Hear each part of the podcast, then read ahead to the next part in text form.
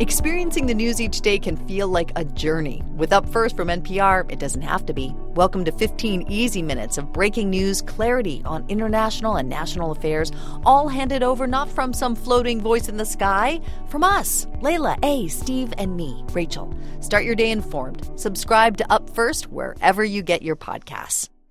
This is Marginalia, a production of KMUW Wichita.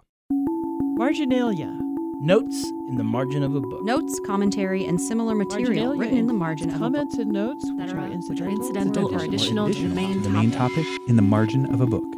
Set on the campus of a small liberal arts college, Vladimir is the story of a popular English professor and her husband, the chair of the department, who is under investigation for inappropriate relationships with former students. Despite this recent thrust into the limelight, our unnamed narrator is stoic, controlled, and very internal. This becomes interesting when considering that the author, Julia May Jonas, is a playwright. Stoic, controlled, and internal doesn't play well on stage.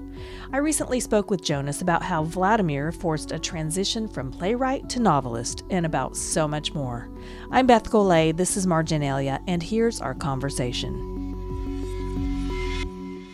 As I was reading Vladimir, you know, in my mind, I kept landing on the term delicious. And then as I was preparing for this interview, I saw at least two other blurbs or reviews who, you know, they used that same term in their descriptions of the book. So I'm going to own that. But I'm wondering, can you give our listeners an overview of the novel? Sure. So the novel is about a very popular college professor who, when the book opens, her husband is being investigated for past inappropriate relationships with students. And very quickly in the book, she meets Vladimir Vladinsky, who's this celebrated experimental novelist who has just come to work at the college. He's a new hire. And she becomes very obsessed with him. And this obsession pushes her to these extreme actions and kind of disastrous results. You know, I also saw the word timely in many of the reviews and blurbs. Did you begin this book before or after the onset of the Me Too movement? So I started thinking about the book back in 2018 when I think there was kind of a surge in these Me Too cases and allegations and things being brought to light and many prominent men being taken down. And I started thinking about specifically the wives of those men and the positions that they were put in. And I started writing that out as a play first because I am uh, or have historically been a playwright. And I wrote about 70 pages of the play, I would say, and then got to a point where I couldn't finish it and something about it didn't work really. And so I put it away. And then when the pandemic happened, I wanted to write a novel. I didn't want to write for theater anymore. it didn't exist. so I realized that there was this character that I kept thinking about who would become the narrator of Vladimir. And she kind of lingered in my mind. And I started writing out some prose. I wrote the first chapter of the novel, and then I just knew I could finish it. There was something about her voice that I knew I could write in. It felt like it belonged in prose. It needed to be a novel. That was where it was going to live. And that was what the story really needed, you know? So that was what the process was a long time of thinking and maybe a shorter time of writing. Well, and I wonder now that you say you started this as a play. I mean, she's so stoic and controlled and internal. How would this even translate to a stage production? it is so fantastic as a novel. Well, I think it didn't really work as a stage production. Yeah. I think that's what really was the thing that became clear. And that's why it really did work as a novel, because you do need that interiority. You need her voice right in your ear, right in your head. You need to be in her head. You need all of the nuance to bring you through the story. Otherwise, it would be lessened. You know, there would be something about the story where you wouldn't get the complexity of who she is. You would miss a lot, I think, if you were watching it on the stage. Yeah. So, your unnamed narrator is a 58 year old white woman, and we see this Me Too moment through her lens. First, you know, I'm wondering why you chose to leave her unnamed, and also what prompted you to tell the story from the perspective of one who had accepted and perhaps even condoned her husband's behavior. So I started with her being unnamed because I felt like I didn't want to have any distance from her. I wanted us to be right inside of her thoughts and I wanted us to be right inside of her feelings and emotions. And I felt like if we named her, all of a sudden we would start to see her as something separate. I didn't want us to see her as something separate. I wanted us to be inside of her experience. So it felt like to me, leaving her unnamed was a way to keep that active and alive. I also, I think, wrote probably like 75 pages and realized I hadn't named her. And then I thought, well, I think I could keep this going. I think this is telling me something. um, and I can just keep it going and she can remain unnamed. And then, in terms of somebody who has condoned her husband's behavior, you know, as you say, she's older than I am, for example. She's 58. And I think that I was interested in someone who had grown up in a different time and who had had a different relationship to these indiscretions. I am, like I said, younger than my narrator, but I had many of my classmates in college dating their younger professors. And that was something that was very condoned and okay at the time that I went to school. And it's radically shifted now. And it was even kind of a status thing at the time when I was going to school, which is, is, something that when you're a younger person now, you can't believe that that was something that was so acceptable. But it really, it really was. And so I swam in a different water than these students who are going to college today. And I think the narrator also swam in a different kind of water. And that's how I think about it. I wanted to explore someone who had just grown up with a lot of different aspects of socialization. You know, she's really been socialized in a totally different way than the students she's now teaching. And how do those two things interact with each other? I think that's something that I was really interested in. This book tackles power dynamics between both men and women, as well as students and teachers. And many of John's accusers fell back on the claim that they were children, even though the narrator and John both saw them as consenting adults. You are a professor at Skidmore College, so I'm sure you witnessed the inner struggle of students who want to be considered adults, but might not have the understanding or wherewithal to know when they're being taken advantage of. You swam in the same waters, similar waters as the narrator. I absolutely did as well. I wonder, was it difficult for you to write from this perspective of your narrator, who was approaching this with more of an attitude as acceptance, especially in light of the Me Too movement? It's interesting because I think, although the narrator has this sense of condoning her husband's behavior, she herself doesn't seem to have taken advantage of any of her students. That's not completely true. She mentions having an affair with a student back when she's a TA and she's 28 and he's something like 22. So there certainly was that power dynamic present. But I feel like she herself actually has a sense of healthy boundaries when it comes to her relationships with her students. And so while she's willing to take a different perspective when it comes to her husband, I don't feel like she herself would act that way. So I think that there's something different between the way that she's allowing her or admitting that her husband can act and the way she herself would act. And I also think she's really in process about the whole thing when it opens up. You know, when it opens up, basically her life has kind of been upended. You know, she and John were the head of the college, they were the kind of head of the department, they were this matriarch and patriarch of the whole world. And it's a very small school. And in those small schools, there are these senses of, you know, being these kind of celebrities, being these very powerful forces in these small environments. And the fact that that's been upended and that she's gone from feeling like kind of a, the top of the heap to the bottom of the pile, you know, causes defensiveness in anyone. I mean, she's going to defend her husband in certain ways, but I think she really is in process about it. I don't think she necessarily knows exactly how she feels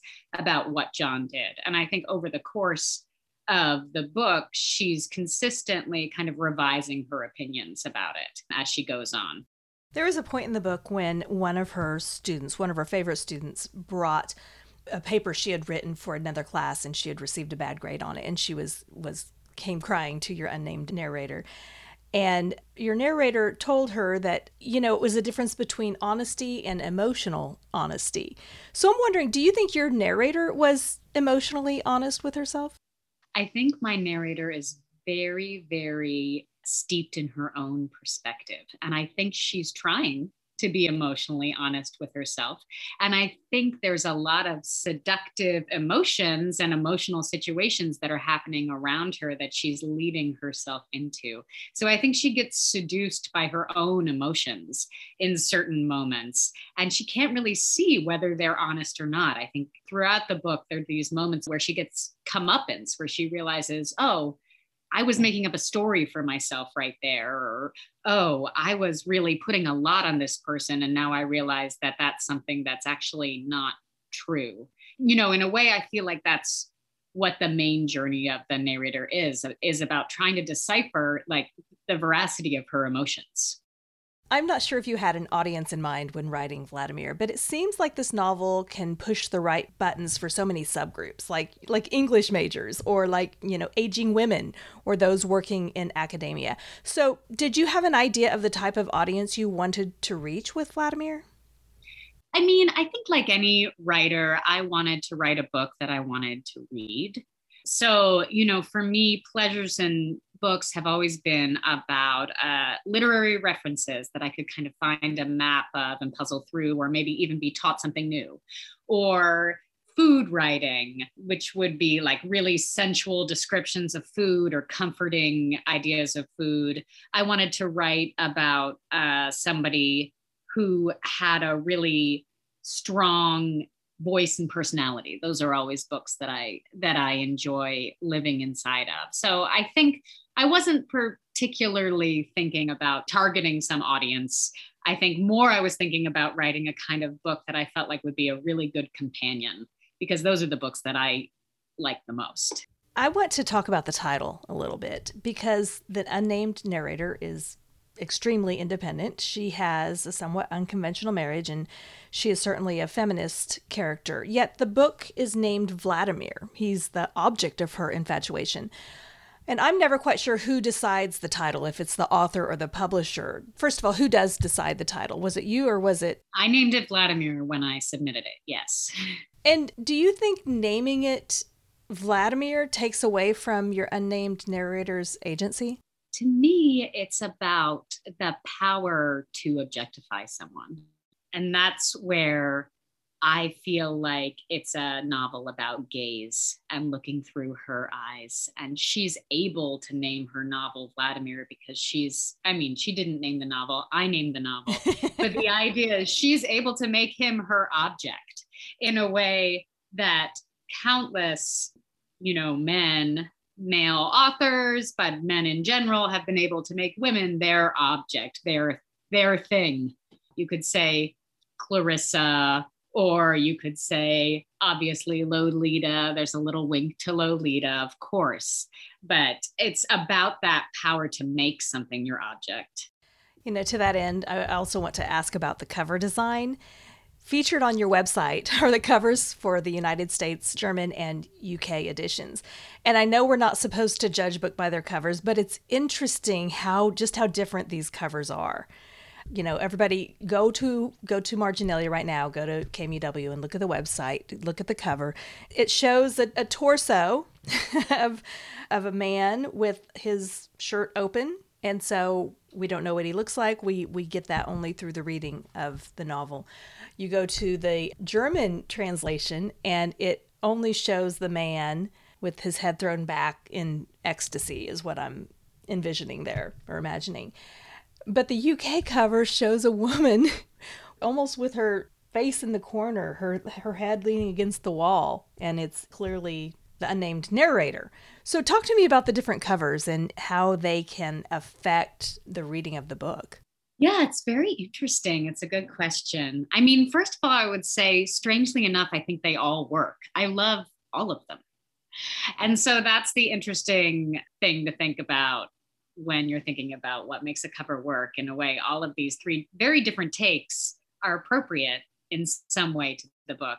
I find that US cover is very, very witty. It very much picks up on that idea of Vladimir as an object, as something we're looking at, as this being, let's say, that we can project all of our fantasies onto. You know, he doesn't have a face in the US cover. You're not looking at his face. You're not seeing him as a person. You're seeing him as really this object that you can ascribe all your all your energy and desire and feelings onto and he's he's very seductive his pose, even though it's actually, you know, not that seductive. And I know my editor and I talked a lot also about how there are actually so many covers that show female torsos that we don't even blink an eye at. I was reading three books recently and I realized each one of them had a naked woman on the cover. And they were all these elevated literary novels. And I hadn't even noticed. I hadn't even noticed that what I was looking at was a female torso.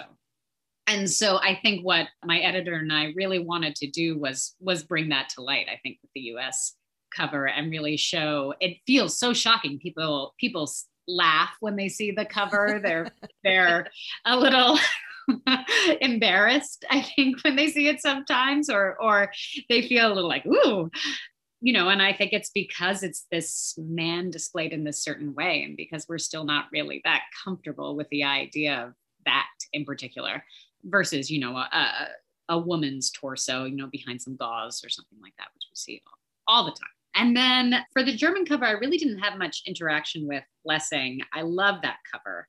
Um, and to me, it's just about the beauty and exuberance of this man and how she's so drawn to his beauty and exuberance. And he makes her feel you know young in this in this way. And that's what she finds so desirable about this crush is how young he makes her feel how energized how full of life in this way that she hasn't felt for a long time. And then in terms of the uk cover i feel like they really got this sense of a woman who is in her own head, who is struggling with her own head, with her own thoughts around all of these complicated matters. Yeah, I think that's where they they put their focus, and in a way, they're all right. So I think they're they're all very astute in their own way. So we find out on page 180 that the prologue is actually autofiction of our unnamed narrator. And throughout the book, a novel is pouring out of her. But, you know, we never get a glimpse into that novel. But did you know what she was writing? I had an idea about what she was writing. Yes. I thought she was writing about a 60s commune where there were all these kind of uh, moments of intrigue going on. Uh, and I had a little outline of what she was doing in her book as she was writing. But I really did want to take that idea of just the energy of her crush is fueling this creative process because I've certainly felt that. I was just reading a biography of Tennessee Williams, and he was writing to someone saying, You know, I only write well when I'm in love with someone. and I think it is about that feeling of verve inside you that makes you sit up and want to create. And so that's that's what I had been thinking about in terms of her novel. We mentioned this earlier. Vladimir is your first novel, but you are a playwright. Talk to me about writing in these genres. You know, what was different for you and, and how being a playwright might have informed or assisted you in the writing of this novel? Sure. Yeah. I mean, I think I always felt like they were very, very different things. And I would work on prose and I would work on plays, and I would think there were two completely different skill sets. And I teach playwriting. And when I teach playwriting, I will often tell my students, that plays have very little to do with novels and much more to do with poems or pieces of music. Because if you start to write a play like a novel, you're writing too much. but I did find that there were certain aspects of playwriting that, as a teacher and as someone who practiced it for a long time, I started thinking of, um, and that helped me in the writing of it. I would think, you know, certainly something like rhythm, you know, playwriting is really all about rhythm, but I also thought about the rhythm of the prose as I was writing in a way when I was writing in her voice. I also thought about events, if that makes sense. That basically, by the end of every chapter, I wanted something to be different about the world. And in a play, I'll often teach that scene, you need to leave a scene and in a different place than where you started it. It doesn't have to be plot wise necessarily, it could be emotionally but you something needs to shift so that when you start the next scene you're in a different world. Every you know you should be moving from a different world from place to place. So i did think about that with vladimir. I wanted every chapter to leave us in a in a new place where we couldn't go back. You know we had to keep pushing forward. I mean i think certainly the playwriting helps me with the dialogue. I do think about the way things sound. And in fact one of the hardest things about writing Vladimir, and one of the things I felt like I really cracked was learning how to summarize dialogue rather than write it all out. I had, you know, in first drafts, there would be certain scenes that were just complete dialogue because I'm a playwright. so I'm going to write it out with people talking. And I had to essentially figure out how to translate that back into prose. And once I figured out how to do that, I thought, okay, okay, I think I can make this into a book. I also loved the way, yes, you had prose, then you had descriptive scenes, but then you had parenthetical inner scenes where it's like, it might be the way you prepare a, a, recipe or something, or how you soak a pan. I can't remember now examples, but I loved that aspect because it added a, another dimension, another layer to the whole story. Yeah, I was I love books where there are digressions. I tend to find digressions are one of my favorite aspects of a book or a story. And I felt like this narrator has an opinion about everything. And she's a teacher. so she'll tell you about everything. Anything you want to know about, she'll tell you her opinion about it. And because she's so kind of charming and bombastic in that way, it, it let me give these long parentheticals, yes, about the best way to make this recipe or what she feels about, you know, some sort of work of art or something like that. Can you share with us a little bit about your own theater production company, Nellie Tinder? Sure. So, my company, Nellie Tinder, is a company, and uh, our mission statement is that we're interested in organic innovation, which basically means kind of core theater aesthetic. I'm interested in making plays in which the actors play their own instruments and sing back up to each other, and the stage is uh, very bare, and you can use a chair, and the chair can become the seat of a car or it can become a bed. You know, an idea of this kind of small space, intimate theater that doesn't rely on anything technological, but really relies on the magic of live performance and the way that you know only in a play can a director put up a sign that says poland and the whole audience will say oh we're in poland. In any other situation you would say they're not in poland. They're in a they're in a on a stage in brooklyn. So that magic to me has always been what i found so incredibly interesting about theater and about performance. And so that's what my company is really kind of devoted to making. And then recently we have been working for many years now because it keeps being delayed partially because of the pandemic on this five play cycle that I've written, which are these responses to these five canonical male experience plays written by these big, you know, capital P playwrights who we think of when we think of the American theater and I've rewritten them for from a woman's perspective and for just a variety of other people and experiences, thinking about them as these kind of dramaturgical examples of what we think theater is, and then reshaping them for a whole different, you know, group of performers and artists. That's fantastic. I really wish I could take some of your classes. so, do you think you'll do another novel? Yeah, I loved it. I and I really felt like this sense of, you know, I mean, I love writing plays, but when I was writing the novel, I felt like such a huge sense of relief, knowing that what I was writing was going to just be received by the reader directly, rather than giving it to people and having them interpret it which is a really wonderful part of theater but is also kind of an agonizing part when your when your real craft is is in the writing so i feel like i'll continue to do both but i really responded to being like i can just perfect this and then I can give it to somebody and then they'll just read it the way I wrote it. You know, it's one to one in this way. That was so eye opening and energizing. That was Julia May Jonas, author of the book Vladimir, which was published by Avid Reader Press. Thanks for joining us for Marginalia. If you enjoyed this podcast, please leave us a review.